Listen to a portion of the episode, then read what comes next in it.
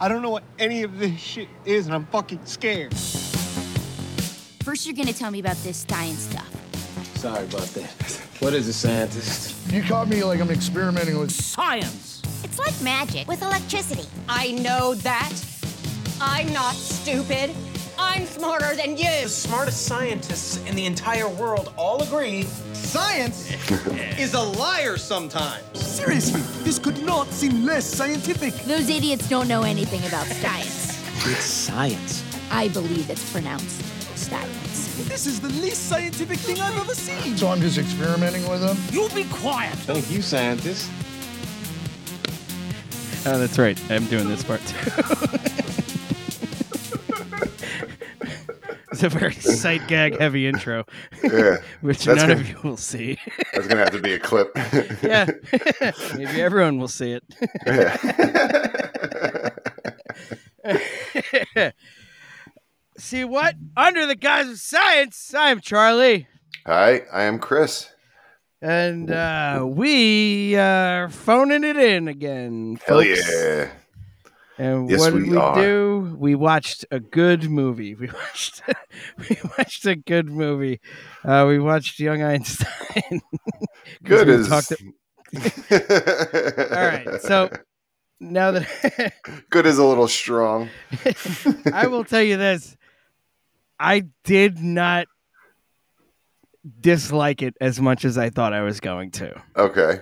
I definitely chuckled and laughed way more. Like it was a lot more. Ah, you got me. Like okay.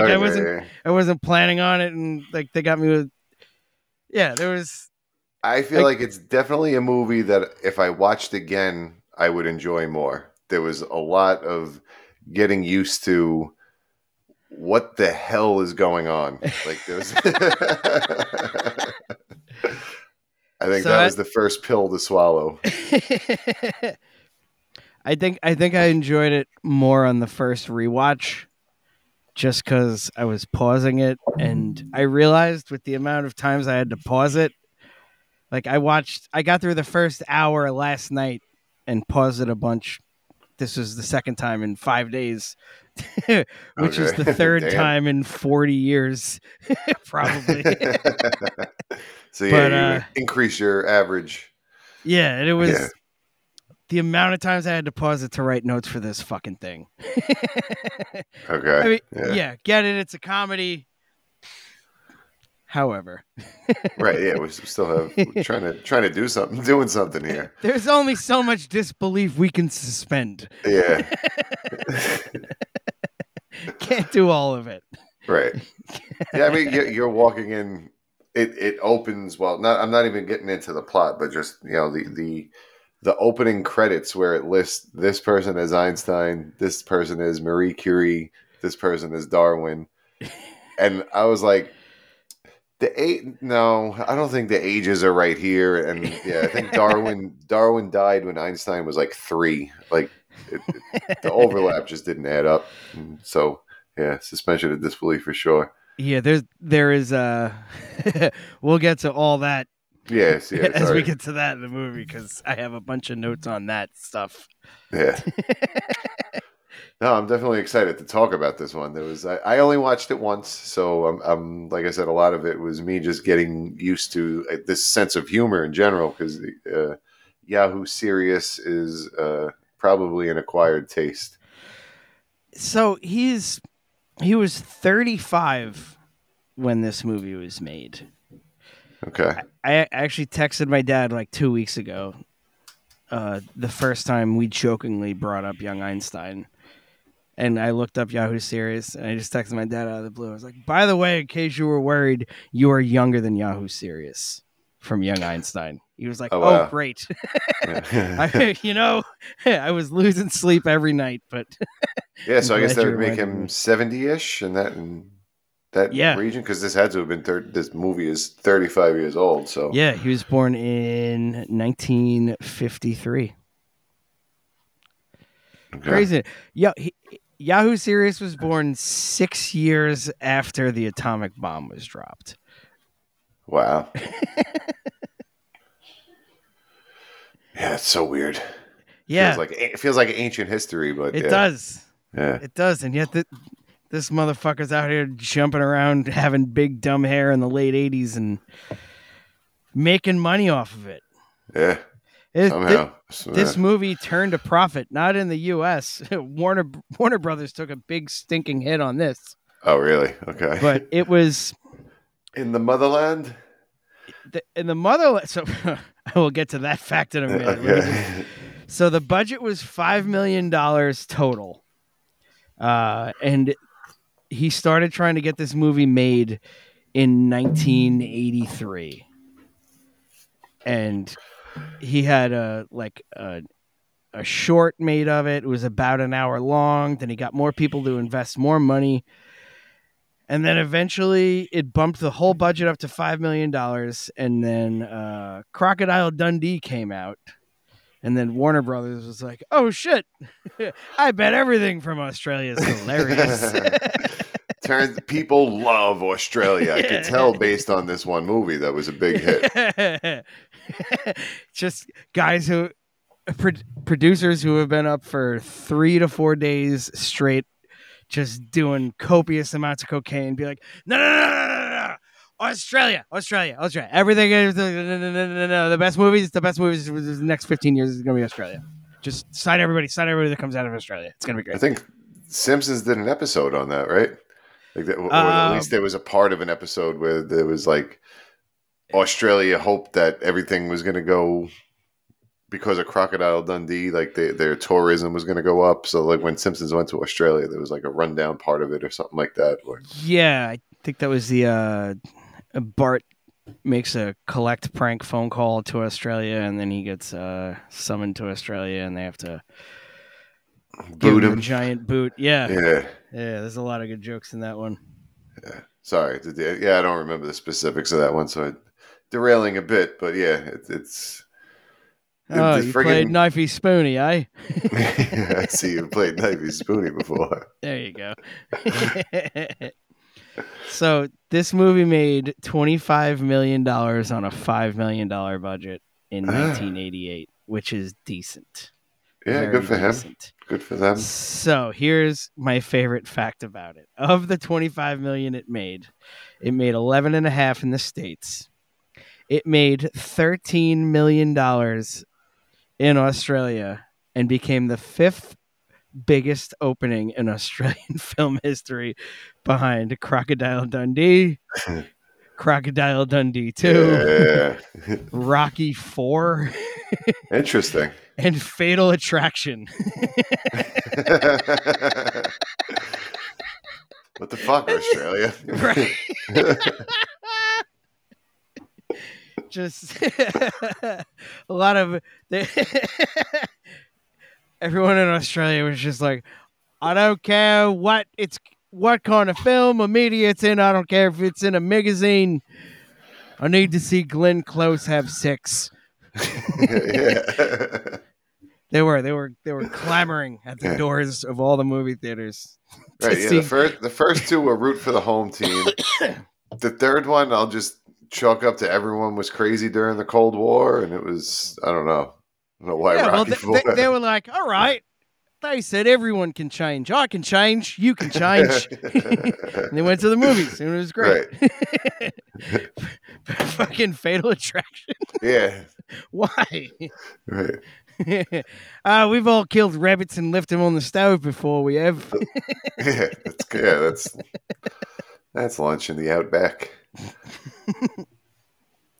That's lunch in the outback. If you don't name that the name of your autobiography, I'm gonna be upset. Also, if you don't write an autobiography, I was gonna say now I gotta write an autobiography. God damn it. That wasn't in the works at all. Well, with a title that good, who's gonna shoot that down? That's kind of how this podcast started. Yeah. Fuck! Now I got to do this too. Yeah, it's a hell of a title, though. Oh, man. All right. Any preambles you'd like to discuss before, or do you want to just get right into it? Just in general. Mm. With the exception of the very, very end, because I thought it was cheesy. But like for an 80s soundtrack, this was a home run as an 80s. Like I wouldn't listen to this in my car, but like if I was going to, I don't know, imagine a quintessential 80s soundtrack in my mind, this was kind of it. Yeah, so it's I'm glad you brought that up. I will go back to the Wikipedia page, because especially the second time around, because I was watching it with the closed captions on, and it was okay. They were playing all the lyrics to everything, but it's this band Mental As Anything, this Australian band who is like a new wave pop, you know. 80s, if you hear it, it's like, oh shit, that's 80s music, synth pop type shit. Right? They sounded like they definitely hung out with what's that band called? Midnight Oil. Like they have that kind of I don't know if that. I assume they do. I feel like that's the one time it's not racist when you're talking to Australians to be like, you all know each other, right? They definitely do. Right. You flew over here together. And like, if you look at the layout of the population density of that country, it is almost all on the southeast coast is where it predominant, and then it's just the outback. Like most of that country is just fucking wallabies and kangaroos, and belongs to the wildlife. Yeah, biggest snakes and spiders and lizards and all the biggest fuckers you've ever laid eyes on. Yikes. Yeah, so obviously they all know each other. They all live in the same fucking we live in the same state. It's not like you get big as a band and you didn't know this other band from your scene that was also getting big or also got big. Yeah. No, it's just because it's gotta be, like you said, there's only so many places you can go to see a show. So that scene probably is pretty close. But yeah, it definitely fit. And, you know, I will. Yeah, fuck it. So the end of the movie, it doesn't do anything with the plot. The end of the movie ends with him playing a song that definitely the movie takes place largely from 1905 to 1906. And this song starts out. Or this song definitely came out in the 50s or 60s, the original version of that song. Even if it came out in the 80s, it doesn't matter. One of my biggest pet peeves on the fucking planet in movies and shows is when anachronistic songs from out of the time period they are involved, not just as the soundtrack, but when the people involved are either singing it or aware of the song happening. I will now give you examples because I have some. I can. Can I just start with Michael J. Fox and, you know, teaching Chuck Berry rock and roll? Is that one of the examples that you're talking about? I will see. Here's the thing: it only works with reverse. If it's taking place before the song came out, drives me up a fucking wall. But because he's from the future, so he knew it. Right. So then that's okay. Okay. Yeah. Except for the whole part about undermining Chuck Berry. Right. And, but, you know, you're right. That was the sole example of white people taking music from black people. Which I'm going to go out on a limb here and say Chuck Berry is also a thief, because the inventor of rock and roll was Sister Rosetta Tharp. All right. Yeah, she was a gospel singer, but she brought in her electric guitar and used to do little scales on this was like in the 40s. Yeah. I mean, there's elements of rock and roll from the 20s even, but she was in the 40s. She was like the one that the whole swing, like that whole idea of music in general back then, but doing it with the electric guitar, doing with gospel music.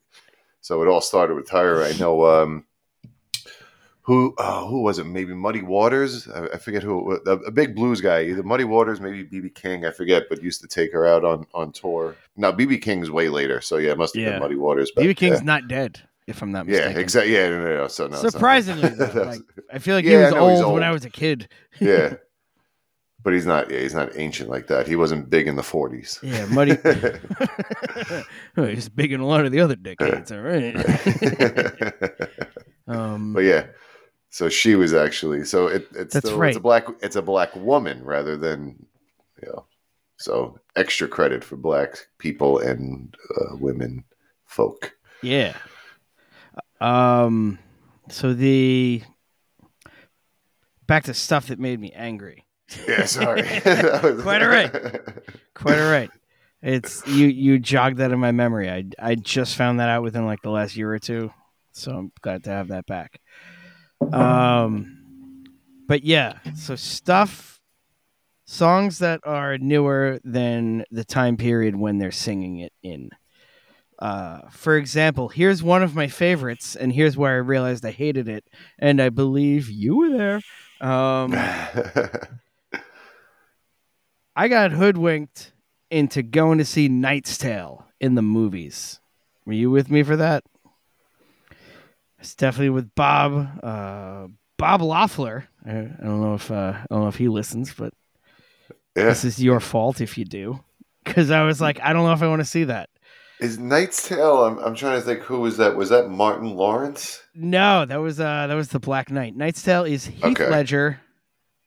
Okay, I did not see that in movies. Yeah, we saw that in the movies, and it was fucking terrible.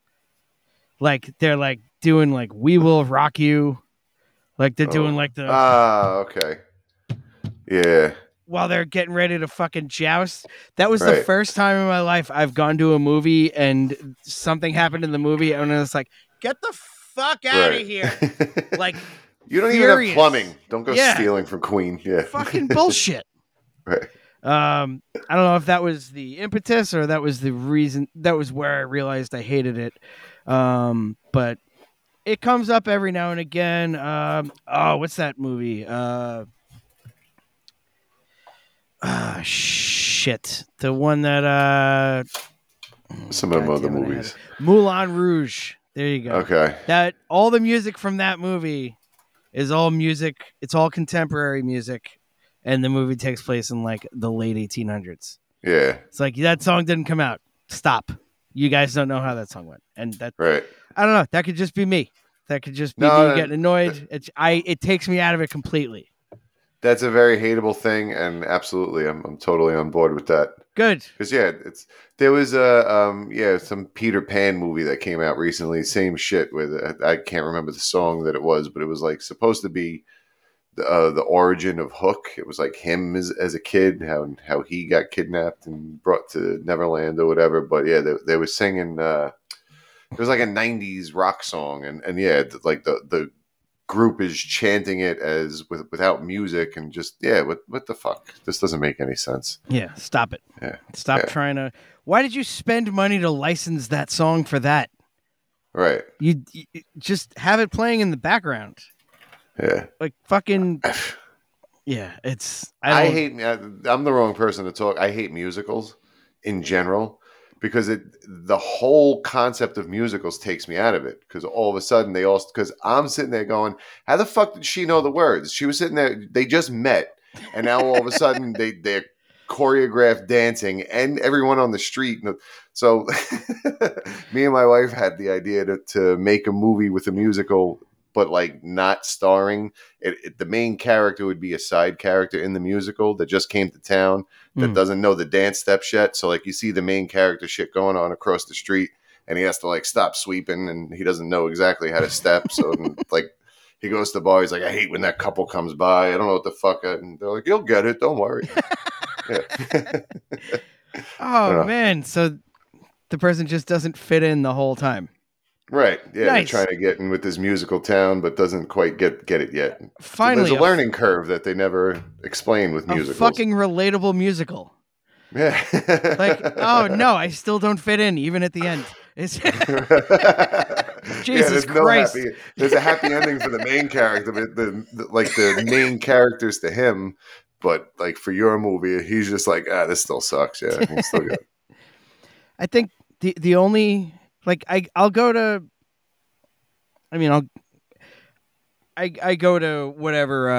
whatever tickets I'm given. obviously. Yeah, exactly.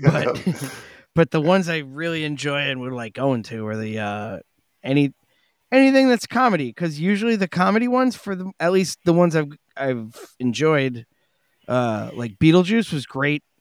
It was just constantly making fun of the fact that it was a musical, even tongue in cheek. Yeah, dude, give me all the tongues and all the cheeks. That's what I want. Give me a give me a cheek full of tongues. Right. That's what I want. Just acknowledge that you think it's ridiculous, also. Right. And then I can accept it, and then cool, whatever you have to say. Right. We can both get on that level. That now I can. Yeah. Yeah. Yeah, it's like my intelligence is not insulted, basically. Yeah. Like you, you good. You also think this is insane that somebody would do this in the first place. Yeah. Speaking of insane that someone would do this in the first place, let's get back to young Einstein. Yeah. Let's get back to Yahoo. Yeah. So let's see. Who won the moon contest? You, right? I did. All right, so I'll read my first fact then. Go, Tasmanian devils don't look anything like that. If you have that fucking one. I didn't exactly say that, but I did make note that Tasmanian devils exist and not like that. Yeah. I did a fucking diorama on Tasmanian devils in third grade, probably because of this movie.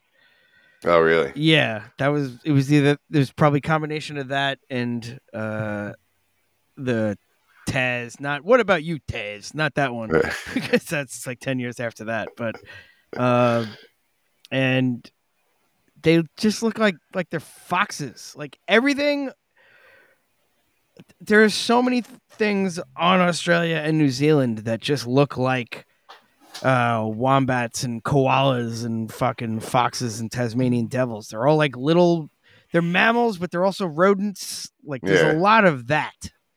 And they're angry jerk offs. Yeah. We're like, whoa, we all evolved from the same shit on this island because nothing else could breed with us because we evolved on our own. And as, Australian citizens, you would think that they knew what they look like, but in this case, I think it was the only furry costume that they had in Sydney or wherever at the time. So, they were just like, "Here, put this on, and we'll say Tasmanian Devil." It was definitely a little person in a costume, and that they would not cut armholes in it, so the shoulders look big. Because that's 1,000% what it was. Yeah. Especially, it's probably the same little person that was later in the movie. There was another little person. So yeah, the probably, Bavarian beer maker. Twice. Right? Yeah. They're going to pay two. Which, by the way, we are actually a minute and a half into actually talking about the movie now, and we just said a bunch of nonsense. The whole movie was nonsense. I know it's obviously fiction, but. Go ahead. This, when movies have and this didn't have it even in the title card, but when they say based on a true story, this technically could have had that. Because, yes, Albert Einstein did meet Marie Curie. A couple times, sure. Yeah. They knew each other, absolutely. Yeah, they were photographed together. Right. But other than that, there was an age gap, and also Einstein definitely wasn't from Tasmania. No, he was not. And Marie Curie was not French too. That's something that we in recent episodes we talked about. She was Polish. We did that. That fact keeps coming up a lot in my notes, right? At various points, because they keep driving home with French. Yeah. But, and also, Einstein definitely did not come up with any of Newton's laws, which is what he was doing throughout the beginning of this movie with equal and opposite reaction. And, there was a couple of, before EMC squared, most of the stuff that he was talking about was Newton's laws. Okay. Yeah. I was going to ask about that. I was like, I don't know if that was him. Yeah, That's and there was, I mean, I think Isaac Newton exists in whatever universe this movie exists in. I think they mentioned him at some point. Yeah, I think there's a book that they talk about called like Young Newton. Yeah. Yep. Unless which is kind of a joke amusing. Because Young Einstein and Young Newton. I get it. Yeah, but yeah, like the initial apple falling from the tree, hitting him on the head, and then But they like kind of drove that home a few times. But yeah, that was not his. That's what I fucking thought. Yeah. See, that's why I do this with you, because you can tell me when to not just accept bullshit at its word. I mean, you knew already.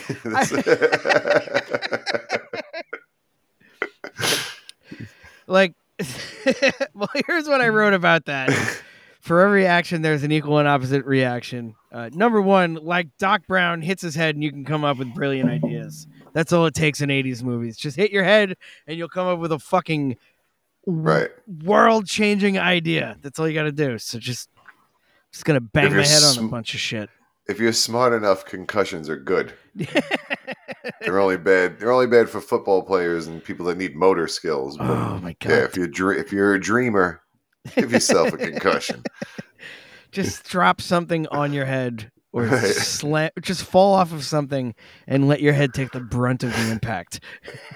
Let your kid close the car door on your head and invent an app. Oh, and my other thing about that was, and then he proves it on the first try. Oh, yeah. Like, he did a lot of that. Yeah, it was a lot of just, I've thought of this. Oh, cool. I get it. That's it. No papers, no peer-reviewed science. None of that. Just, here's the thing I thought of. That sounds good. Like, you are setting science back 300 years. Except for his dad. His dad was the best. That he was like, I'm going to study the universe, Dad. And he was like, all right, you can study the universe when you're done cleaning this shit up. Like, I didn't have time for none of that. He's a man of the land. Yeah. Like he said, he liked to keep balance between nature. Or a balance, being in a balance with nature, and then just killed everything he could. He told him to flood the valley, to kill it all at one shot. So when he's sitting on the front porch and he's playing the fucking violin, number one, all their dishes and silverware just definitely have balls on them at all times, if that's how you're washing your dishes, right? Yeah. Pretty much. All right. Well, that's just terrible. Yeah, then, it's just bold sweating. But there was just a kangaroo laying down next to him. There's no way that kangaroo wasn't drugged, right? They definitely. Oh, back then, I'm sure. There was a handful of things with animals in this that, maybe. Yeah, one in particular that your username is named after. I don't know about this, but I didn't watch all the way to the end credits just to make sure that they had the thing of no animals were hurt during the making of this movie. Oh, yeah. Yeah, because I know some animals were hurt. I don't need the confirmation. Some may have died. Some animals might have died during the making of this movie. I did like... So there was a bunch of sight gags that made me laugh. Just... like, okay. It was real slapsticky at times. Yes. A lot of fun visual gags that like kind of caught me off guard. That it was like that like that's the stuff where I was like, all right, I wasn't planning on laughing this much at this movie, but you fucking you won me over. Yeah. But the his mom making a sweater directly from the back of the sheep. Like, that's a solid joke. Right, it's cartoony.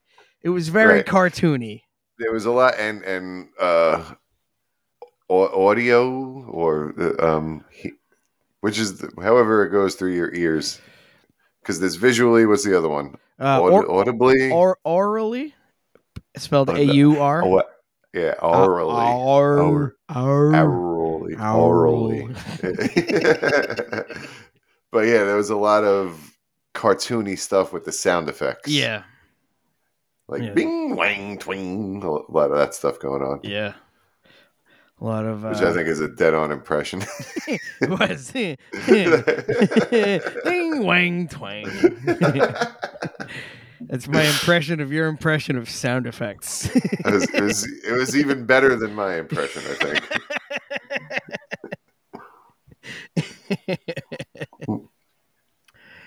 I apparently have a lot of notes from like the first 10 minutes.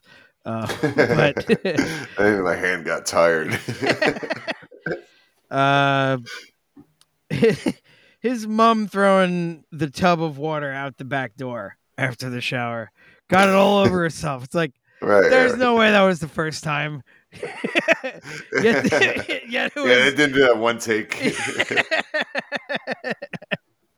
They did the take. It was like, I got it all over me. And like, well, we haven't got another take, so you're gonna have to fucking try again later if we got time. Till then, fuck off. All right, I've said a bunch of mine now in a row. Oh, what was the song he was playing with the violin? Was that the Stones? Oh yeah. When he was sitting in the tub, yeah, it was Satisfaction. He's playing Waltzing Matilda, big Australian hit. Okay. I've never. You definitely recognize the melody. You'd be like, oh, that's what that is. Okay. But yeah, he's playing that. And then he starts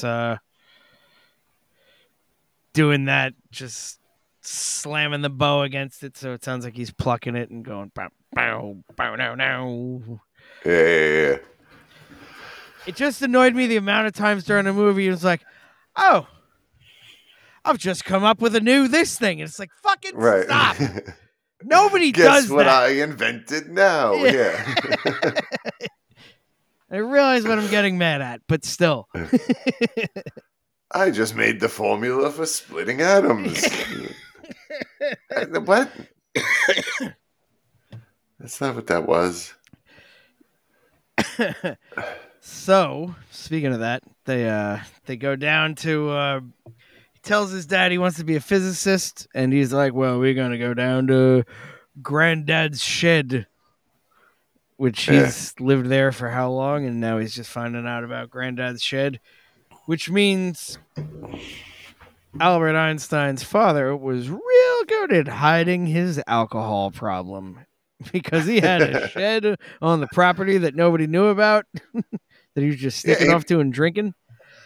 They just threaten violence from when they're young enough. If you ever go in that shed, I'll fucking kill you. And then they don't go in the shed.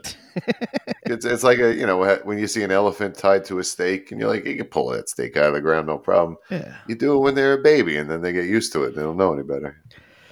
Yeah, it's traumatizing. Yeah, exactly. Traumatize them. Fantastic teacher. Right, yeah. Traumatize them in a way that benefits you. And then it's good. and then it's good. Don't traumatize them too much. Just traumatize them just enough so you can keep drinking in secret. Right. There's a sweet spot when it comes to trauma. You gotta hit that sweet zone. That's sweet. Trauma, alcoholism, sweet spot. That's perfect. Right. Therapy, maybe one prescription, not two prescriptions. That's too much. Just that therapy to one prescription zone. The talking about it to talking about it and slightly altering the brain chemistry. Just to sleep. Hey, you need your rest. What the hell are we talking about? It got fucking dark. Got real fucking dark. Disclaimer, I do not do this with children, and Charlie has no children. So not anymore. All these are jokes.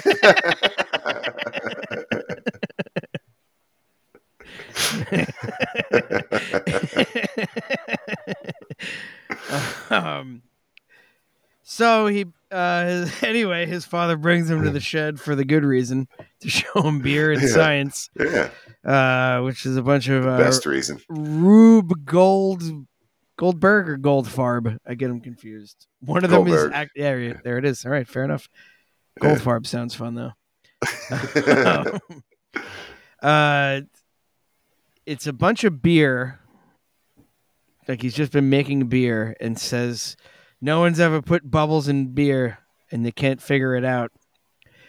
But British scientist Joseph Priestley produced the first carbonated beverage in 1767, more than 240 years prior.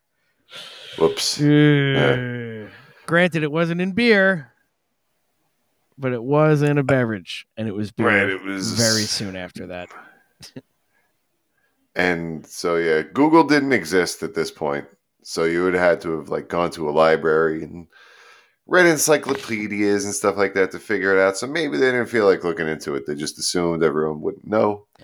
Little did they know we would review it 35 years later and, let them... and tear it apart limb from and limb. Yeah. You missed the mark, Yahoo. Hey,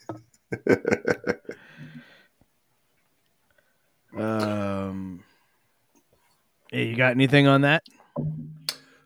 Just that that's when Yahoo or that's when Young Einstein figures out that splitting the atom somehow would put beer in bubbles in beer, and he gets his chisel. And as I was writing, that's fission that would do more than add bubbles to beer. The shed exploded, and this was the first serious explosion that Albert Einstein was involved in. That he walked away from unscathed, except covered in soot. just his skin covered. But it wasn't the last. Yeah, just progressively darker ash as it went on. It was I mean, you could have replaced him with like Wile E. Coyote or something like that, and it would have been just as fitting. A lot of this. I mean, it's his name is if you had to choose between. Like, if you had no context of popular culture and you're like, all right, pick the less ridiculous name, Yahoo Serious or Wile E. Coyote.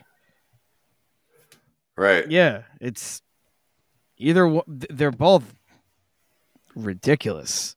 Right. Equally, you are a cartoon.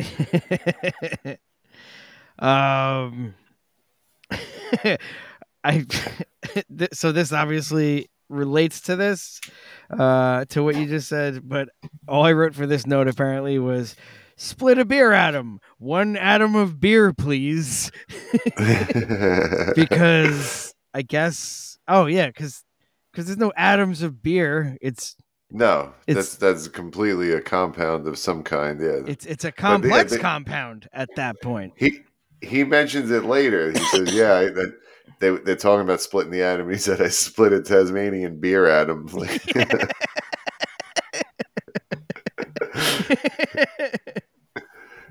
And it's funny because I was like, I didn't laugh at the time, but I was like, I'm probably going to laugh at this later.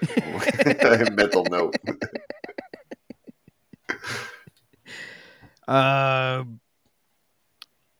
So he was... As he was walking around drunk, when he got drunk with his dad, I did want to point out that he was singing Hava Nagila. I was like, the sole reference to Albert Einstein still being Jewish is him drunkenly walking through a stream singing Hava Nagila. They kept that fact. They did. That's how they... that was in reshoots at the end. They were like, oh, you didn't bring up that he was Jewish at all this whole time. Don't worry, I got an idea for that. Yeah, just have him sing. Just drunkenly sing Hava Nagila.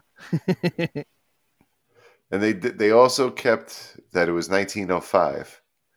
That was Einstein's miracle year. So they. Oh, okay. Yeah. That was when he came up with the four things. Yeah. Oh, Oh, no shit. All right. So not did he come up with any of those four things in this movie? He kind of. He mentioned on the train that light is a wave and a particle. Okay. And the particle thing was one of them. They didn't do the Brownian motion. Mm-hmm. They didn't mention that. I guess they didn't have diners at the time. Special relativity. He did mention that, but he came up with general relativity before special relativity in this movie. Okay. General relativity came, I think it came the year after. It was, what was the fourth? Oh, E equals MC squared. Yeah. So those are the four things. Oh, MK. Yeah. I remember the first time they said it, it was like, oh, that's right. That was a joke from this movie. And by the last one, I was like, all right, it's funnier every time. Fair enough. Yeah. Do like that you're embracing this joke. Oh, good shit. All right. So, yeah. Hey, there's your first point, young Einstein. Yeah, something. There's some stuff, I guess. Einstein was a person. He had ideas. Okay. So he realizes that he can split an atom, and he wants to go patent this E equals MC squared. So he has to go from Tasmania to Sydney, Australia. Via rowboat, which according to current ferries that they have, it takes about 10 hours by a ferry, a motorized ferry today. It's about 250 kilometers. And... also, so once he gets on the other side, once he gets to us, like mainland Australia from Tasmania, he's going up and down mountains and fucking through the desert and every other thing in the world. He is going to Sydney, which is probably equidistant from where he would land. And I mean it's not that far. Sydney, if I'm not mistaken, Sydney has a harbor too. Like if he was already able to go from Tasmania to Australia by rowboat, just like row a little more. Yeah. Why would you walk through the fucking desert? Yeah. And up and down a mountain. There's a place with a ladder. Go to that. So smart. There's book smart and boat smart. Yeah. Ocean smart. Yeah, all right, you got two. Beat me 2-1. Seaboat smart it is. It was like that was one of like 2 or 3 times in this movie that they're like, well, we're just gonna do a music video for this Australian band who did our entire soundtrack now. Yeah. Just montage him doing. There was a lot of those. Yeah. Yeah. There was even a lot of him like mouthing and pointing and some people just like overacting while music was playing. There's some scenes like that. Lots of like, I'm going like this, and lots of, I know, and I'm just going to point back at you like this so we can both go like this. Yeah. 2 different ways of pointing. Oh, eyebrows are raised and lowered. I'm serious. Look at how my hand is up here, and then I bring it down some. Yeah. That surprised me. I'll raise my eyebrows and point in the other direction. Yeah. And then he jumps a train or something. Like, I don't know. All of a sudden, he's on a train. Yeah. He finds a skeleton that is also sitting on a suitcase, much like him. Yep. And I was like, cool. Well, the train has to stop eventually. Right. Yeah. This guy just missed it and rotted, but it's got to be soon. Surely it can't be too much longer. So that's the first time we meet Marie Curie. Marie Curie and who is Preston, French. Preston. Yeah, Preston, yeah. Preston. I have that written as well. Okay. I got a few chuckles I got a few chuckles from him just because. Yes. The "I would like to eat your suitcase" while he's trying to speak French to her. That's what he says. That one got. That was my first out loud like guffaw for this movie. Where it was like, all right, because like you said, there was some other sight gags that were cute that I was just like, okay.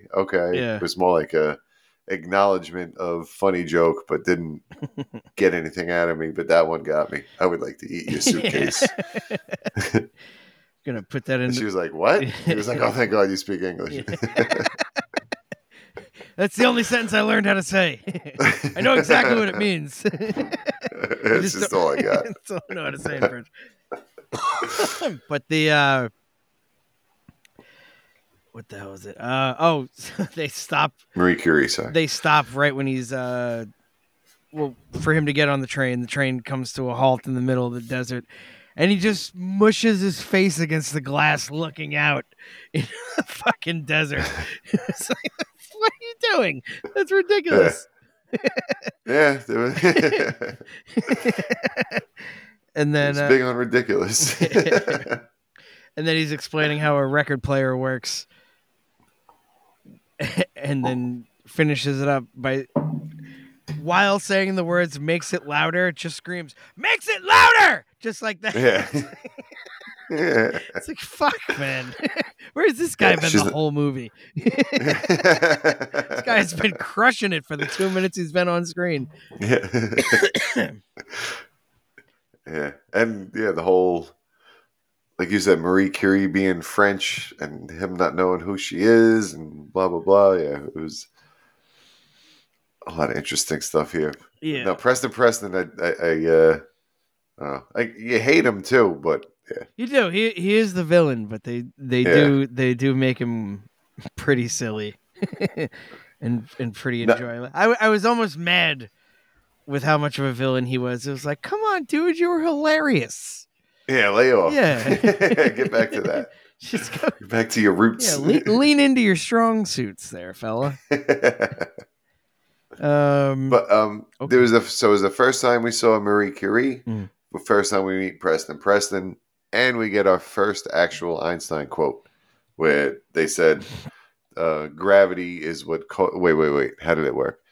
Matter causes space to curve and space tells matter how to move.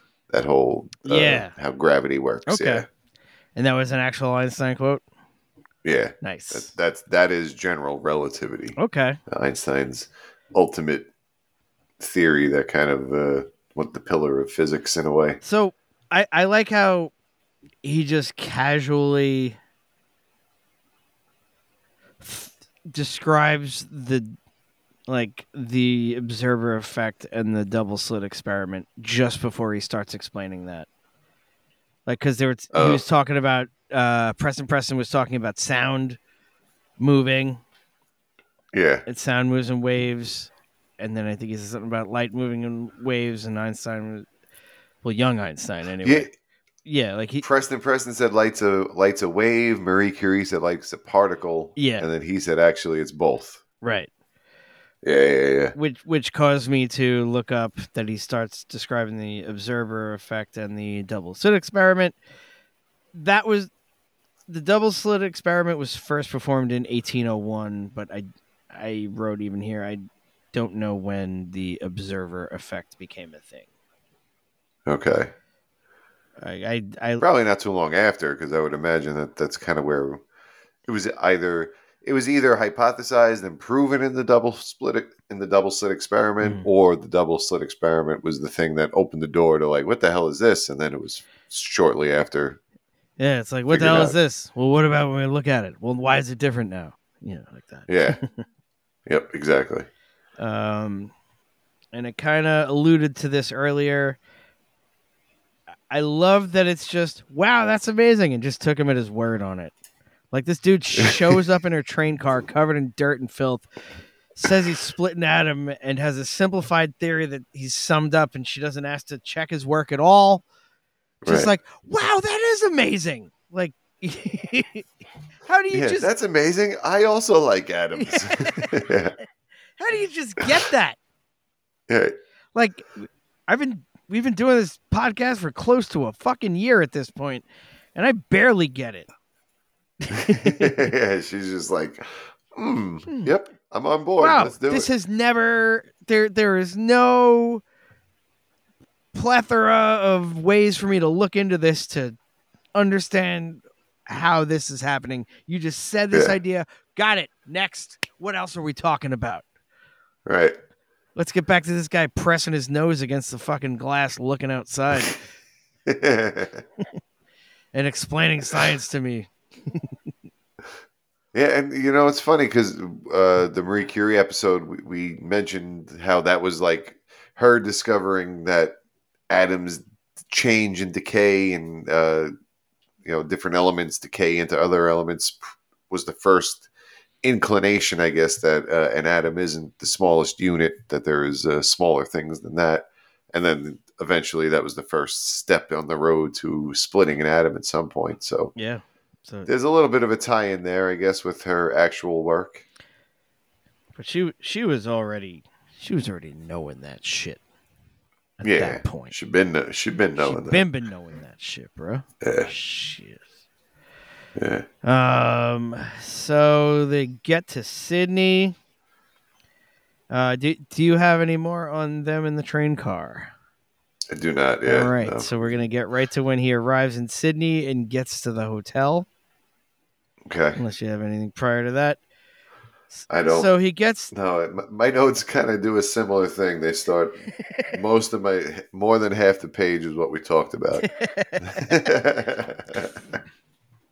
Right. So I'll interrupt if any comes. Okay. You can kind of roll on. So they get to the hotel and he walks upstairs and he's trying to check in. And there's these two ladies there who I'm assuming are prostitutes. Yeah, it was heavily implied. Yeah, there's very heavy implication. She says, "What's that in your pants?" And he pulls out his compass. And, gigantic. Yeah, and they moan. And they make some kind of like, ooh, kind of noises. And then he says he wants to have a room with a window. And they were clearly very turned on by that. Is it just random things that they get turned on by? Like, ooh, a compass. Ooh, a room with a window. Ooh, it's like, what? Someone has a xylophone hanging from a tree. Oh, my God. Like, what the fuck is... It's just the dude doing stuff. Yeah. It's a guy just agreeing to things or acknowledging that things are happening. Yeah, I don't understand where the window tied into that either. Also, every single person who looks at the formula says EMC, but then understands it completely. Yeah, they go, that's all you need to know. And then they're like, oh, okay, yep. Like the same Marie Curie thing. Like, yeah, sure, we can suspend our disbelief to she's already got a Nobel under the belt. Yeah, and I mean like for her, sure, but yeah, the Bavarian beer makers. I mean, we'll get to them later, but they just read that once, said EMC, and then we're like, yep, we'll do EMC. It. Do you think it's going to work? It's like, motherfucker, you understood it by reading it, apparently, so obviously it's going to work. Right. There's no question. It couldn't not work. All right. So my next chunk of notes is involved on him inventing rock music, apparently. I don't coming up with a formula because girls are playing hopscotch. Yeah. So he says downbeat on 1 and 3, backbeat on 2 and 4. The upbeat acceleration is equal to the escape velocity of the downbeat. Upbeat equals downbeat. In that state, gravity will roll to the downbeat. Therefore, the body motion must rock to the upbeat. A new musical theory. Roll and rock, man. If that isn't somebody fucking rerouting into the mainframe, like I wanted to punch him in the gut. Yeah, a couple times. Just nonsense, word salad, bullshit. Just like, ugh, stop it. Yeah, why does he have to invent rock and roll? Yeah, he's already changing the fucking world by splitting an atom, by splitting beer atoms. And it was at this point where I was like, what was the fucking point of this movie? What was the end goal? Like, what? Someone had to have, like, Yahoo Serious had a good idea. This was his idea where we're just going to have him, like, he'll invent science and rock and roll and surfing and, like, what? Why? To what end? Yeah. How fucking cool does one guy have to be? Yeah. I think no, we're not up to it yet. I'll tell you when we get there. But we're so after the formula for rock and roll, I don't know. Kim, do you have anything else before the patent office? No, go ahead. Okay, so when he gets to the patent office and he brings in his E equals MC squared formula, and the guy yells at him for coming in there and not having an invention. And then he walks out. This is the second time that I really, really guffawed, gave a very loud outlet. And it was a very, very racist joke. Oh. So I don't know what this says about me, but he's there and he says, so wrong. Yep. And an Asian guy walks past him and says, so wrong. Yeah. I was not expecting that. Right. But it was in the 80s. That shit was cool. Yeah, like, absolutely. Just we all think this, don't we? Just, right, yeah. just cheeky, lighthearted racism. Nothing crazy. Right. You're just saying something differently. And at the same time, this movie was, I guess, fairly progressive for the 80s. But yeah, there was that in particular was the one thing that not only caught me off guard, but. Like later on, we'll get to it, but they have Wright brothers where one of them was black. So yeah. Like, oh, okay. Yeah. Yeah, it's on the cutting edge of stuff. Plus they were, I mean, to some degree, like they're definitely undercutting Marie Curie.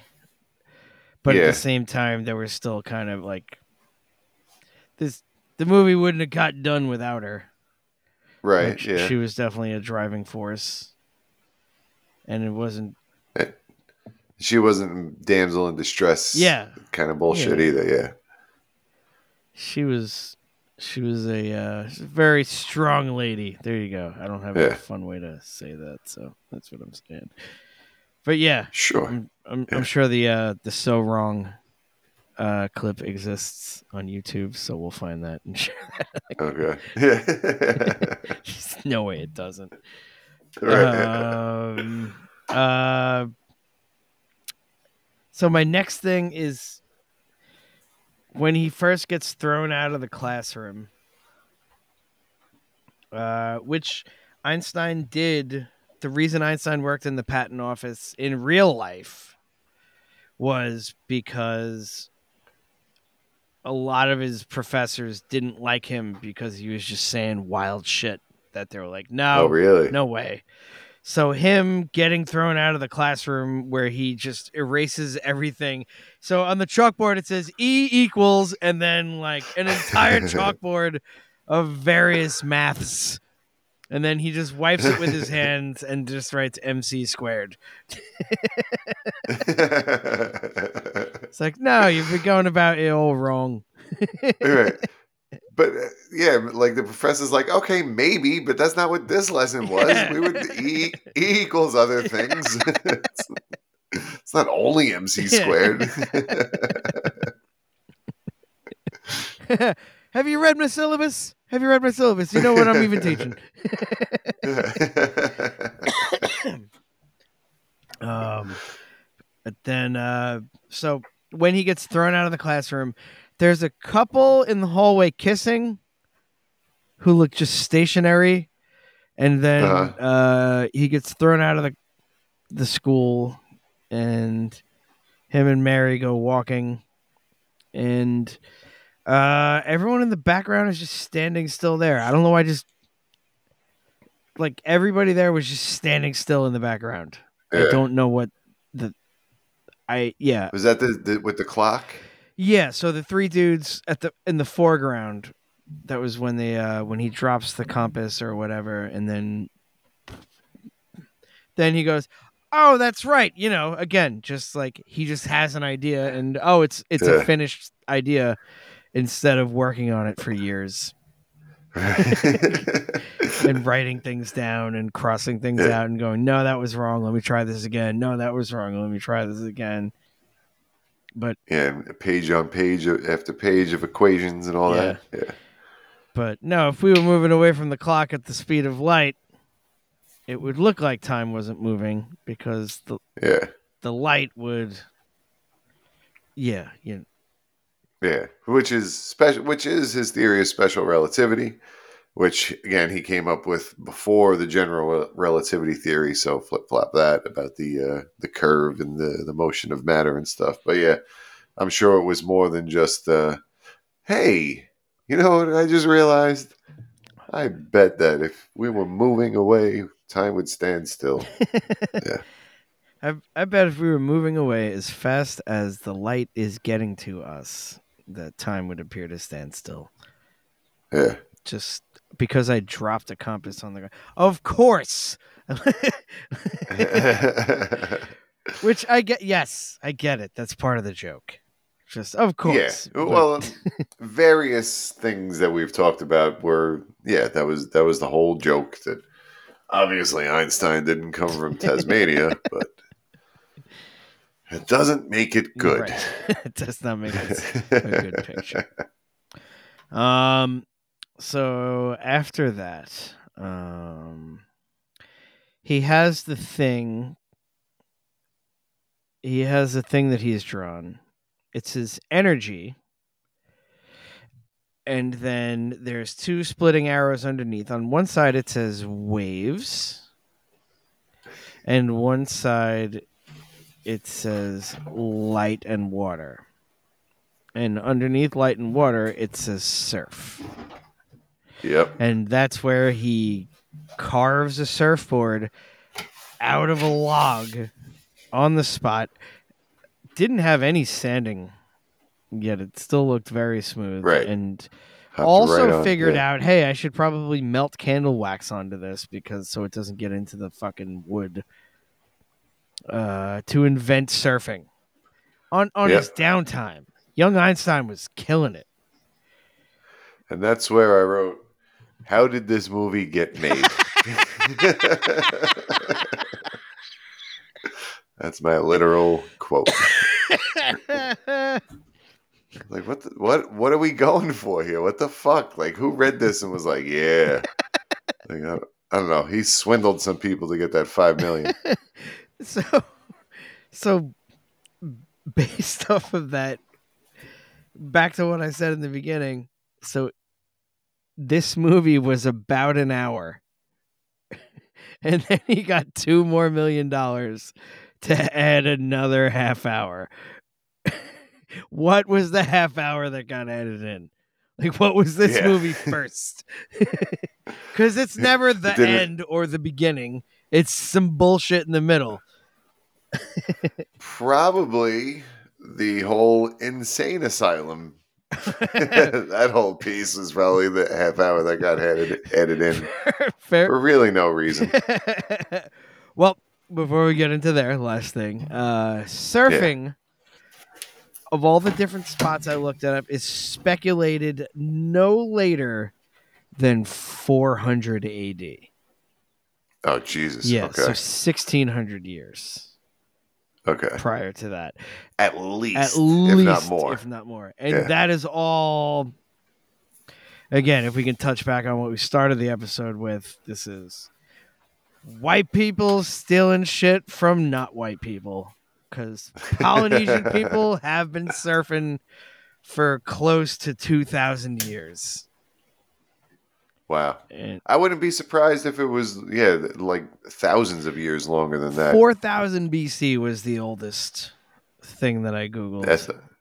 Of recorded surfing. Yeah, I mean, it wouldn't surprise me at all, just because people lived on islands and had figured out how to, like, move from one place to another, notice that shit floated, maybe like had some kind of, I can stand on this and spearfish. Yeah. Like, tens and twenties of thousands of years ago, fucking logs were just in the water, and they're like, oh shit, wood floats. Let me stand on that wood. Oh, I fall every time. What if I change the shape? This might... Yeah, and balance it. Yeah, yeah. This I got to figure out a way to help me eat better, and those various steps, like you just said, might lead to that. So fuck you, Young Einstein. Right? Yeah, you didn't figure out all this shit. Certainly not in 90 minutes. Yeah, asshole. That be what are you fucking? Oh, the God damn it! I forgot his name already. We did the episode of Brian Cox, yeah. with your musical career and your awards in physics and how you're a TV personality. Yeah, that at least took you 20 years. Yeah, no, and he did it. He actually did it too. It wasn't just he didn't just think of shit. He didn't just think it and say it, and then cool. Here's some money eventually. But yeah, so the lunatic asylum. I feel like they leaned very heavily on stuff from this in the trailer. Like, I didn't see a trailer, so I'm gonna take your word for it. Remembering from when I was a kid. Okay. Yeah. But I don't do a lot of that.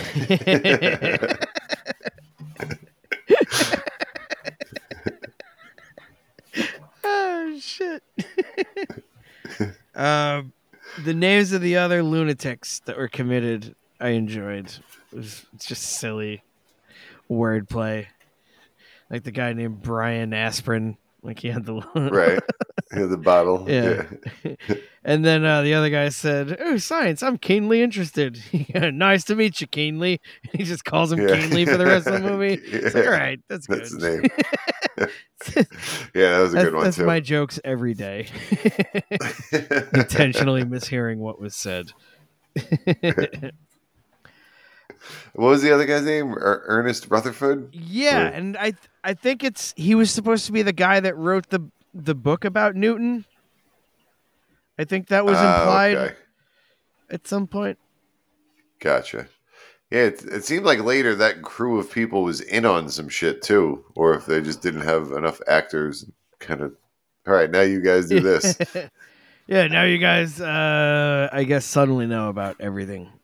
And just able to wrap your heads around on the bad guys team. Sit here and drink and say cheers to it. So the example of the speed of light being constant on a train. Was that a good example? So there, the speed of light being constant, and the guy was like, all right, well, what if I'm on a train that's going the speed of light and I walk from the back car to the front car? Now I'm going faster than the speed of light. Right. No, he isn't. He's only going as fast as he's walking. Yeah, right? Right. Yeah, you can't. It, like, relative to you, relative to someone else, you're both going at the speed of light. Relative to you, that's moving. It's like, you can't go faster than the speed of light. It wouldn't allow it. I mean, you can't even get to the speed of light if you have mass in the first place. Only massless things can move at that speed. But, for example, if you're standing still and you shine a flash, like if you think of anything else, if you're standing still and you throw a ball versus if you're on a speeding train, you're standing on top of the speeding train and throw a ball and measure the speed of the balls. The first ball, where you're standing still, it's just the speed of the ball. But the second ball, you're actually adding the speed of the train with the speed of the ball. And so when you're standing on a train throwing, it'll go much further. But to an observer looking at both of them, the ball when you're standing still and the ball from off the train will be moving at two different speeds. Off the train will be moving much faster. Even if you both throw at the same speed, you have to add in that momentum into the speed of the train in the first place. It's a conservation of momentum as you're going forward. Now, if you're standing still and you turn a flashlight on versus someone standing on a train and gets to the same spot and turns the flashlight on, the light from the flashlights are still moving at the same speed. They both move at the speed of light. Even though one has that moving train behind it, it doesn't matter. They are relative to wherever you're standing. An observer watching both of them will see them both move at the same speed away. So, fuck yeah. Yeah. And that's the relativity part, because it depends on that observer that's looking at both of these that can see the two things move at the speeds. God damn. See, I knew you was going to say some smart shit during the, in spite of this fucking shit show we watched. I think I got that right. I kind of, in my head it's right, but I don't know if it came out of my mouth right.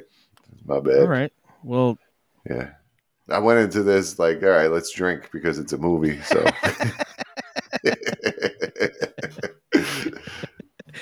I think it came out good. We're gonna phone it in. Also, by the way, real quick, explain special relativity to me.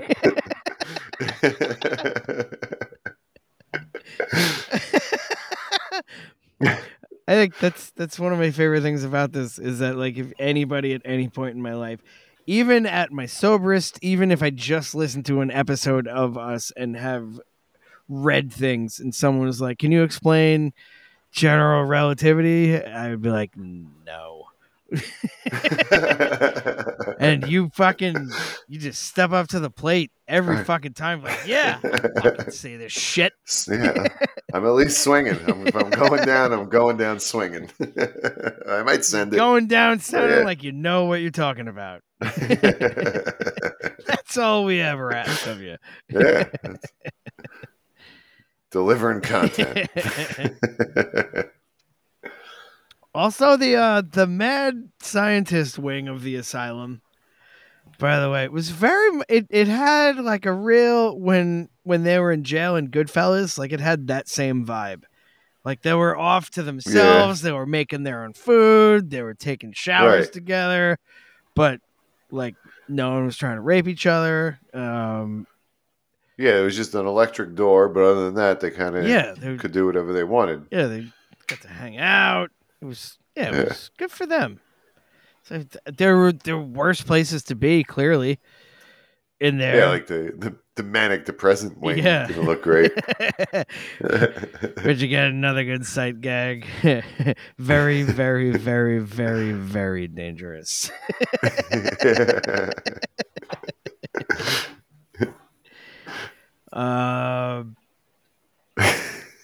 So then... Marie Curie breaks into the prison pretending to be his dad. Yeah. And then, works every time. Go right into the shower, sir. Oh, you're his father? Clearly join him in the shower. Speaking of, sorry, because that the large woman escorted her up to there, but then said, I don't go past here, so you can go in from here, sir. But that she broke his violin. Like, how many times did his violin get crushed and, I don't know, put back together with various different objects? Yeah, like, how many fuses and switches and just electrical parts are just laying around? Yeah, I think his compass was part of it by the end of it. It was just like some strings and other things that were, I don't know, together somehow. Like, I don't even know how much electricity was going around Australia at that point in history. Right. And he just had all the parts. He's using a lot of it. Yeah. Whatever extra was all for, I guess, Albert Einstein. Stein. Albert Einstein. That's what Marie Curie was calling him. Sink. So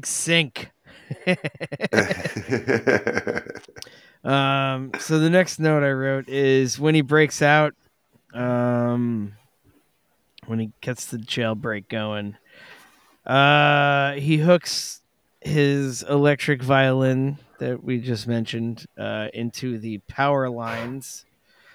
Which I guess theoretically you could, they're unprotected circuits. You know, there was no surge protection and shit like that. I'm sure if you had a power source coming in, that if you just cranked everything through something, you could blow out locks. That's probably not unimaginable. No, and especially that how that was, like you said, like all the heavy electrical wiring that was through there. It was an electric door. It was very... It seemed ripe for the surging or over... I don't know, circuiting. Is that a thing? Yeah, over-circuiting is a thing. Yeah, too much. It's too many circuits. Short-circuiting, maybe. Yeah. Those are when the circuits aren't long enough. That's a different thing. Right, yeah. Right. It's a different type of breaking. Yeah. So they get out of they're breaking out, and the guy breaking the glass with an axe to take another axe out from the... I was fucking dying at that. Yeah, that fucking good. Unnecessary and redundant things fucking kill me. To get an identical axe. Just take the axe you have. And if that's how the axes work, how did you get the first axe out? Right. What did you break that glass with? That's like when you work in an office and someone has the red hat that they put on in case there's an emergency, and it's like, all right, follow me to the stairwell. Like you're supposed to, that's that dude who worked there. He has the axe at his desk, so he can go around and break the other one. Fair enough. There is one guy who is allowed an axe. Right. He has to take a training class every year and shit like that. Gets certified. He gets a body spray just for attending the class. All right, that's as good as that joke's gonna get. So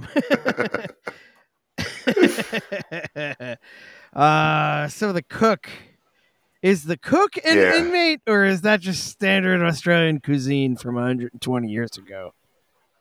No, they just, I guess, at this place they hired the biggest asshole possible to make the food. Like, there was the stuff he was. First of all, the stuff he was serving that was like green slop with shrimp in it. I don't know what was going on there, but you didn't have to make it like that. You could have done a little. Like, I think you had to try harder to make it that awful than if you just like had shrimp. The amount of green. I did have the thought either the first or second time through of, oh my God! There's no way Shallon would eat that. Shallon wouldn't eat any of this. They would force a hunger strike on me. Be like, well, I guess I'm on hunger strike. I don't know why, but I'm on hunger strike for something. Hunger strike to get better food. You would be the guy at the train tracks, just rotting in. I just won't ever eat again. If this is the shit you're gonna serve me, I'm tapping out. I would take a couple of those shrimp out of there and get to a sink. Wash that nonsense off. Sneak them back to the mad scientist's wing. They had them in their own cage. They got a wing. They had a wing. I don't even think it would be sneaking. You just got to wait for the cook to leave the room. And be like, all right, I'll take it from here. Yeah. But the reason I bring him up is because this fucking asshole put 6 kittens into a pie tin. It just throws pie crust on top, which apparently he makes a thick crust because that's the only reason they were alive. They were very alive too, luckily, even though that thing was crispy. Yeah. But that whole scene, like you said, the whole harming of animals thing, this is the one that jumped out at me that I was like, I'm uncomfortable with this in general. Yeah, like it was like I throw blankets and towels and shirts on my cats all the time just because they're just hanging out and just like, cool, now you're covered in shit, you know, because that's funny. But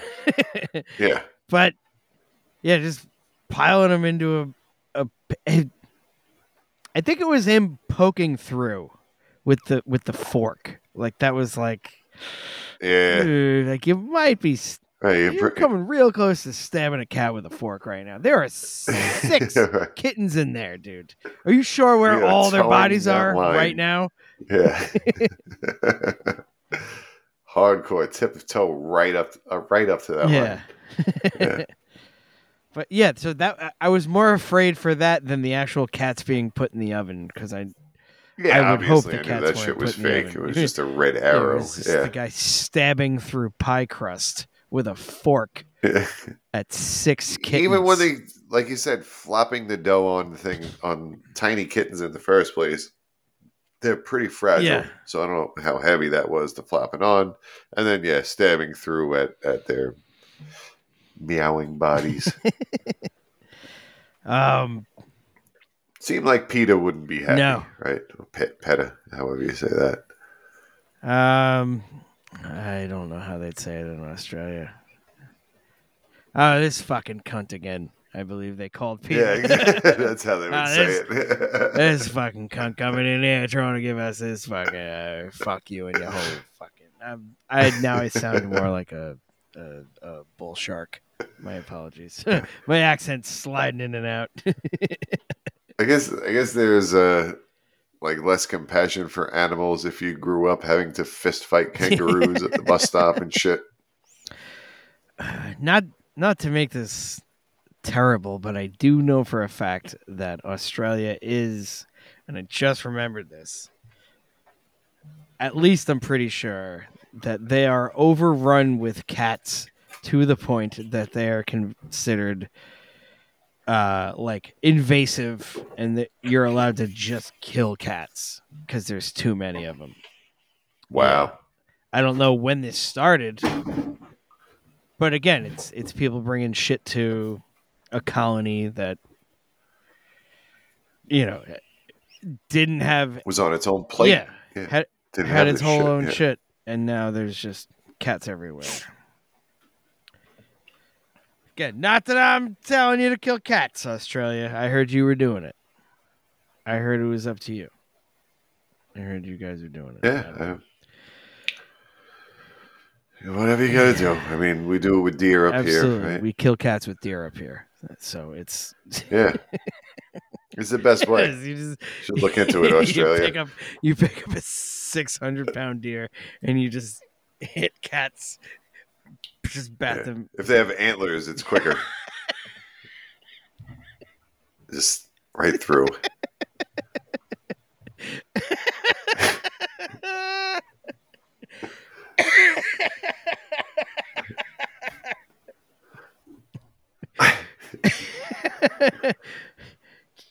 the fuck are we talking about? I don't know how we ended up there now. Oh, well... To make it light again, thick crusts save kittens. Yeah, because the guy turns it up way past hot and very hot, the oven, straight on to broil, and the crust was cooked. And then Einstein stole the pie, ran away with it, let them out, and they were fine. The crust, the crust looked delicious. I would have had vanilla ice cream on that crust. It absolutely looked delicious. That was the worst part about it. I was like, oh, fuck, I would probably eat it. I would eat that crust. But the cat, not the cat meat. That's disgusting. But even in proximity, it's like, that's a good crust.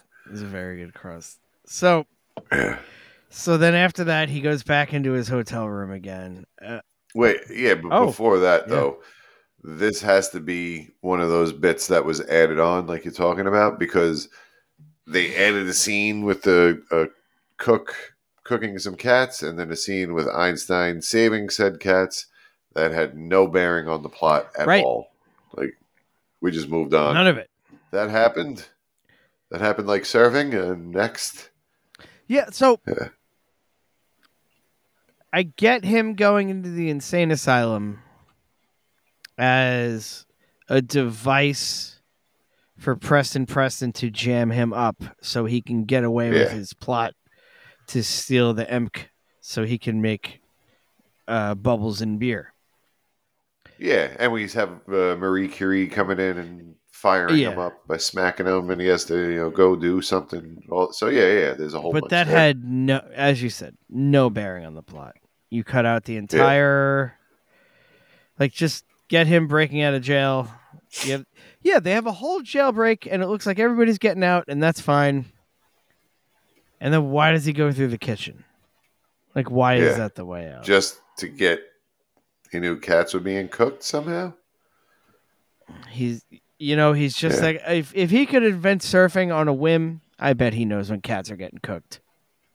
It's another of his gifts. He could totally tell that was going to happen. So they get back into the hotel, and I went from giving them shit to the prostitutes are probably the most relatable characters in this movie, as they don't just understand things and they ask follow-up questions, even though they're like asking the most ridiculous. We can't rectify how the how this is doing with that. And like I said, I care. I didn't. You don't know those words, but no, I get it. It's closer than at least. Yeah, instead of the guy behind the counter going, you don't get it. Yeah. Tell Jews. Exactly. But so Marie Curie leaves. This was probably my third favorite joke. Is that all she left behind was a croissant? Not only did she... So he goes to her room or wherever she was staying. He goes there. There's a croissant on the floor. She's taken everything with her. She left a croissant, but she took the paintings inside the frames, but left the frames empty on the wall. I didn't even notice that. That's... Let's get new frames there. These are my paintings. I brought them with me. No, she's not French or Polish. How do you like that, Marie Curie? We could do that too. Yeah. So then he goes from he gets a note from the dude at the hotel who has Mary left for him. It's got her address on it. And he decides to go to Paris, or to France rather, which is where Paris is. So I'm right.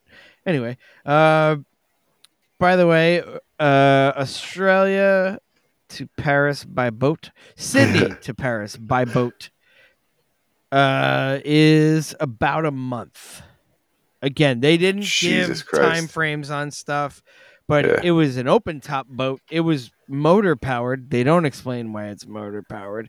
Oh, it just had one stack in the middle, right? It looked to be a steam engine, which, where's your wood? How is your steam being produced? He's boiling the ocean as he goes. And I'm going to bring up another thing, which I meant to bring up at any point, but I'm glad it waited this long. I don't even know that we said it. He lives on an apple farm in the beginning. Yeah. This motherfucker just has apples on him at all times. Like, he's just pulling apples out, and he's wasteful.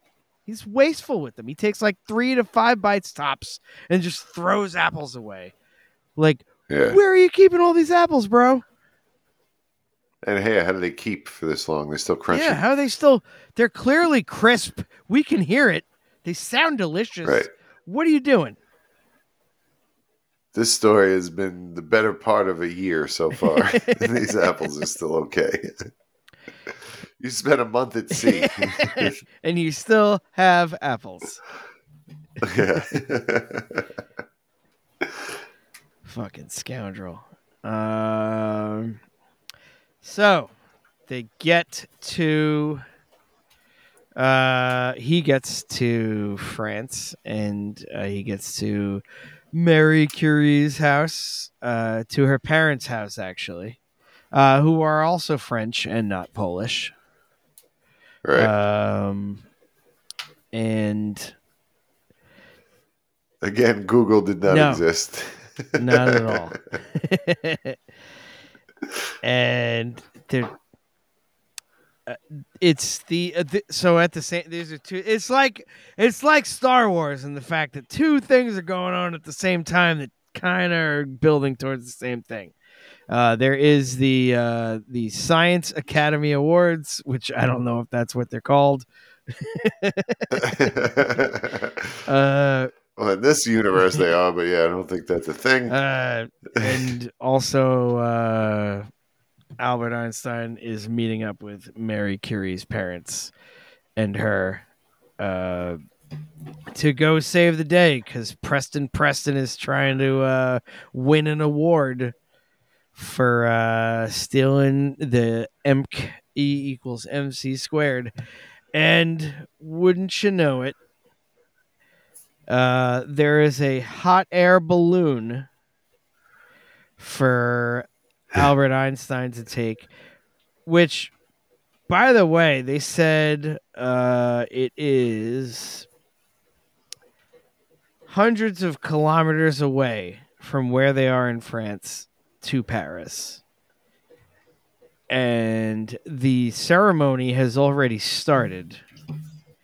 And a hot air balloon moves 8 to 10 miles per hour on average. Yikes. So, probably could have ran. Yeah, that probably would. Yeah. Or he could have taken his rental bike.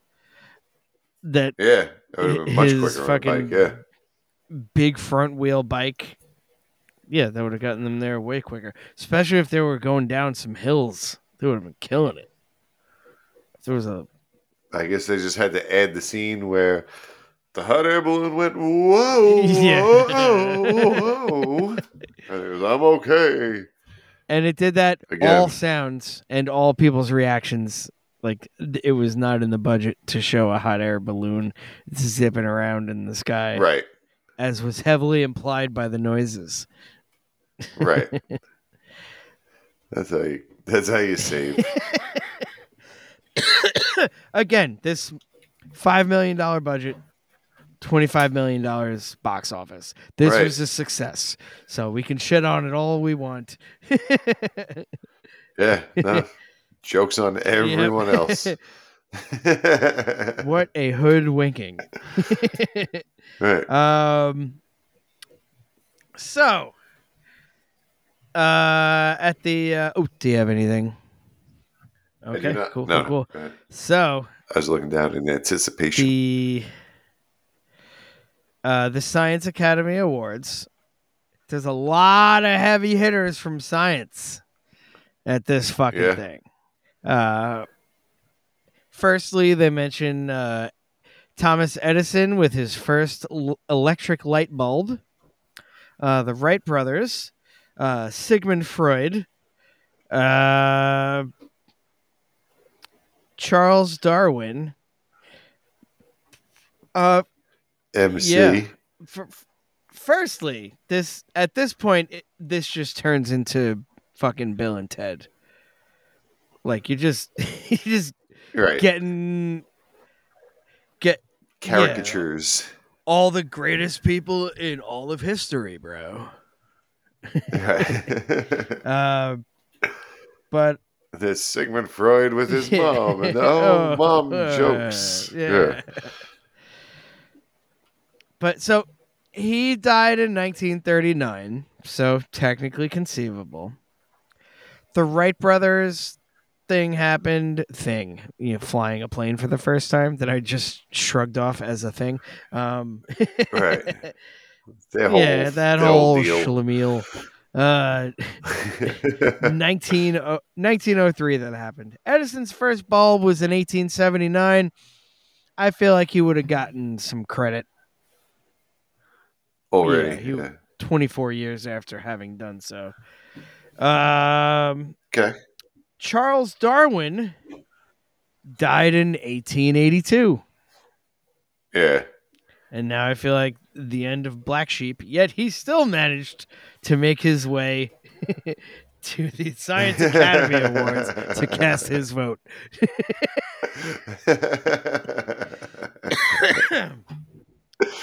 Yeah, it was just like, all right, you guys are just trying to shove as much shit as you can into the fucking the final thing. So again, yeah, like someone should have went to the library or something. Like that can't cost that much. No, just have some. It's like still during writing, and it's free.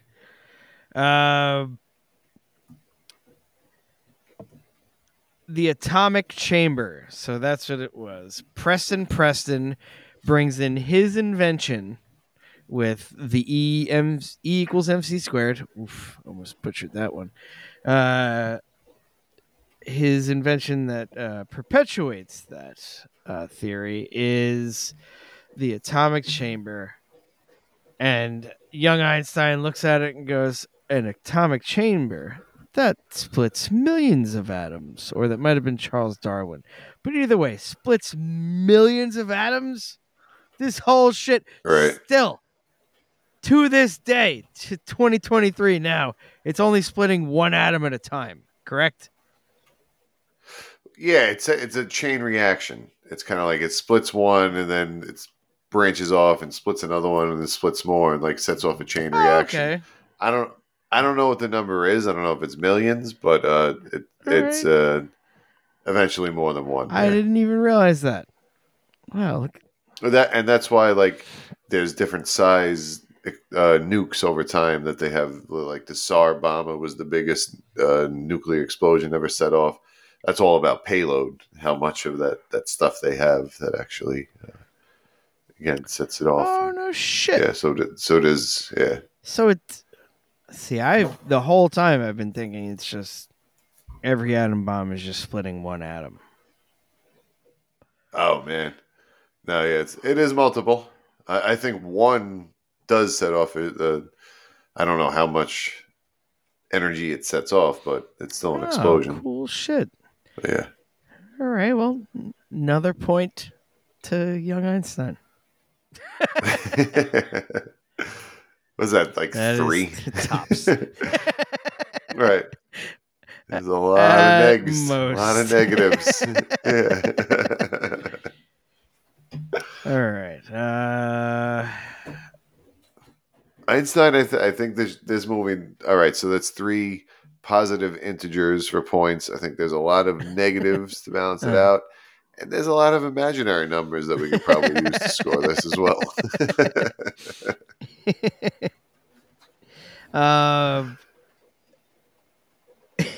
When Einstein warns about the atomic chamber being a bomb, Darwin continues the trend of say it to me vaguely once and I'll understand it entirely.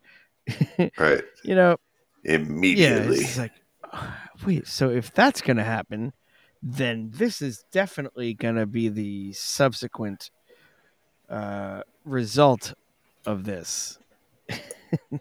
God damn it. Right. I expertly understand this new information. Yeah. And now I can make a prediction better than you. I've been dead for 22 years at this point. I must know everything. And this. So, young Albert Einstein's solution is to take his violin, which is now a guitar for some reason, and plug it in, because you can just plug things into things even if they don't have plugs. You can figure it out, because it had three prongs that plugged into nothing. It's just three prongs that plugged into a wall. No outlet necessary. He would drain enough from playing what sounded like chunky 80s thrash metal at times, and then it turned into some bullshit. It sounded like it was going to kick ass. Way to describe it. Yeah. But so while that's happening, they cut back to the dudes in the mad scientist wing and go, oh, 4/4 times signature. That'll drain the power out of anything. And it's like that. What does that mean? Nothing to do with. I even looked up. Those are just words. So I looked up to angrily attack it. And while Meshuggah's bleed is listed at 4/4, it's technically a polyrhythm, so it falls under 4/3. But yeah, anything Dillinger kicks more ass than anything fucking Young Einstein played, and none of that's in 4/4. At least not more. More than 20 to 30 seconds in a fucking clip. Yeah. So yeah. Doesn't have to be 4/4. Fuck out of here with that shit. And like 4/4 music, dude, like that's the easiest one that's been around forever. 4/4, all it means is 1, 2, 3, 4. 1, 2, 3, 4. And if the music fits into that framework, that's it. It can be fast, it can be slow. You're not taking BPMs into account. You're not taking other shit into account. Just 4/4. It must be. That'll drain the power out of anything. Yeah. What? Bullshit. Yeah, like Mozart. I don't know. That shit was around. Yeah, all of it, and every music that was around. Fucking Gregorian monk chant. That was 600 years prior to that. Probably. I don't know. I have no idea what time signatures those are in. There's probably portions that were 4/4. There had to have been, just because it's the fucking easiest shit. We'll ask Enya. Enya knows about Gregorian monk chants. Yeah. And she's Australian, right? Get Enya on the phone right now. Yeah. Enya! Get on the phone. Right now. Tag her in this. Tagged in this episode. Oh shit! Friend of the show, Enya.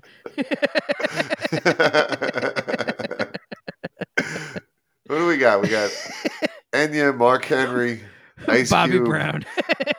Bobby Brown. That's right. That's the newly crowned. That's a good crew. I bet Enya's wondering how she got involved, but she is. Deal with it. A bunch of black American dudes and Enya.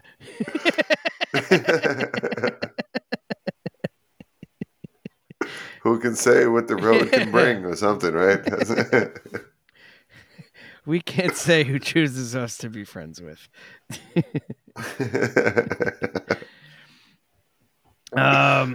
So as Albert Einstein is getting burned yet again in the movie for the last time, I do like that they conveniently built those little decal windows on the side of that atom slicer, so you would know when it's getting to be a problem, and then also you would know that you've played enough electric guitar to get it back to manageable state.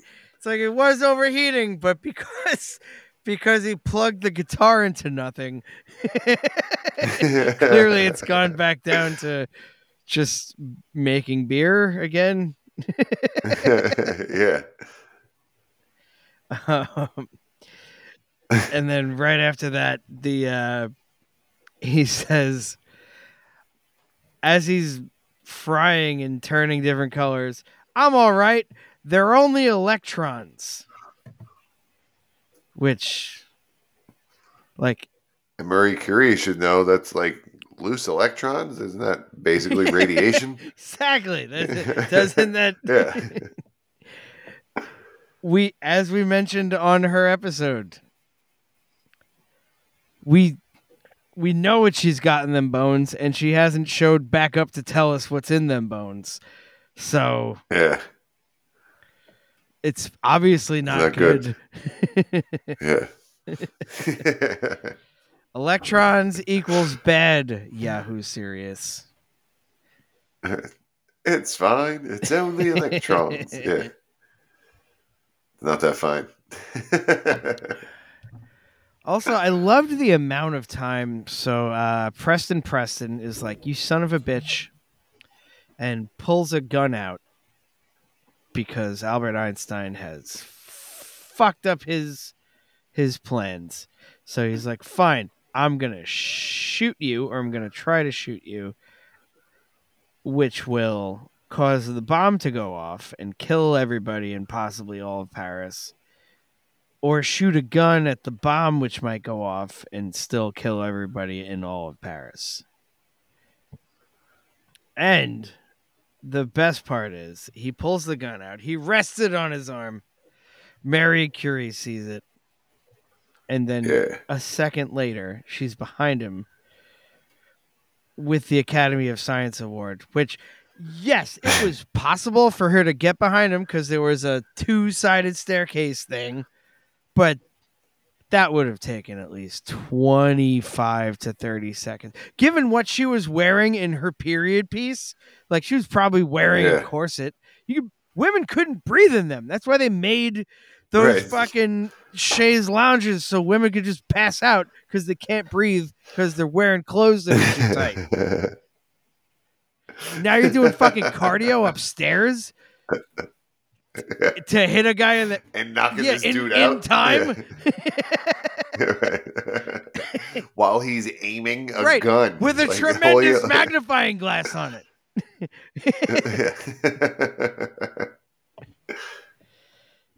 That's one thing guns are known for is being fast. They're very it's fast.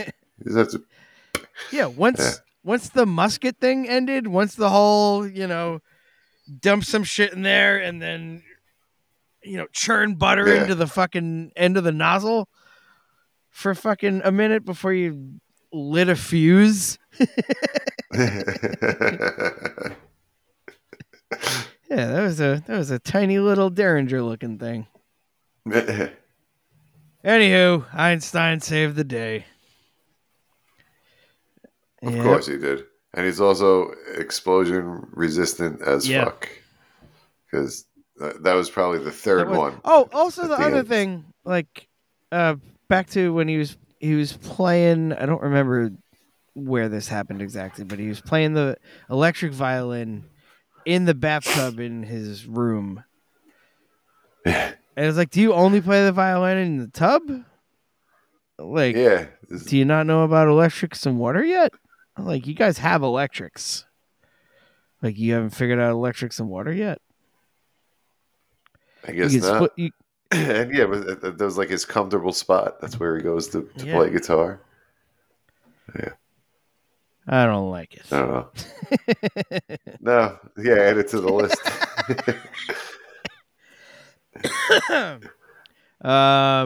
So he ends up back in Tasmania, the hero. And back home to mom and dad. And then they had the preachy then snarky moment. I'm going to donate this to all nations so they can all do nice things. If you can't trust the government, what can you trust? Derp. Yeah. I kept waiting for them to look at the camera for that, but thankfully it was almost there. Yeah, the music cut out, and they just kind of looked around at each other awkwardly. It was like, all right, yeah. I would have enjoyed them looking straight down the barrel and just saying something ridiculous. If they just looked down the barrel of the camera and just throw another shrimp on the barbie, I might, I would have been fine with that. Yeah. Yeah. And my last note, we said at the top, I hate anachronistic music in the movie or in any movie and show. I almost turned it off I made it all this way and I almost turned it off during the song. Just because it was the song from the opening credits. Right. So we already heard it. It already played. And now he's lip-syncing it. And they're all going nuts and everything. And, I hated that. We already... I guess it's kind of similar to yours. We already heard this as a soundtrack to the movie during the credits. And now he's playing it in the movie. Yeah. The idea that it already existed as a a piece of, I don't know. I hated that. It took me out of it. Somewhere else. It already exists somewhere else. I only have so much disbelief to suspend. Right. Knock it off. This is where, not on purpose, but this is where I'm drawing. However, if they did Safety Dance, I would have lost my shit in a good way. I probably would have been fine with that. That's it's one of the classics. We get it. But yeah, so I guess watch Young Einstein. Your call. Right. If you have absolutely nothing else to do and you have the Tubi app, it's free at least. And what's good about Tubi, this is the only time I think I'll ever say it, what's good about Tubi is it has commercials, so you can get a breather. You can get up and walk around a little bit and just like, what the fuck am I doing? Do I have nothing better to do? Oh, it's back on. Okay. Yeah. All right. Yeah, we'll hear him. Right. It's not long enough that you're going to disengage, but yeah.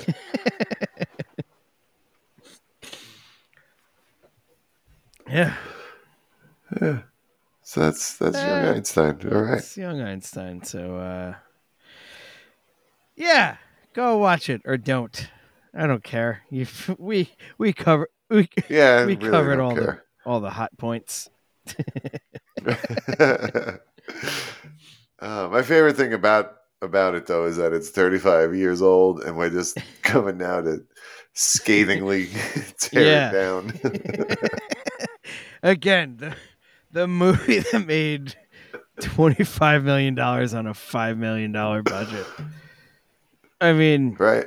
That is fucking respect. Australia just living up to it being a prison colony, just hoodwinking the planet, hoodwinking Warner Brothers, which was getting ready to release Batman with Michael Keaton and Jack Nicholson. Oh, wow. Let's get this, because that came out in 89. This came out in 88. Right. Let's get this pile of shit from Australia. Just hoping it's going to do as good as Crocodile Dundee. The second Crocodile Dundee didn't do as good as Crocodile Dundee. Like that. This didn't do as good as Rocky Four or Fatal Attraction. That's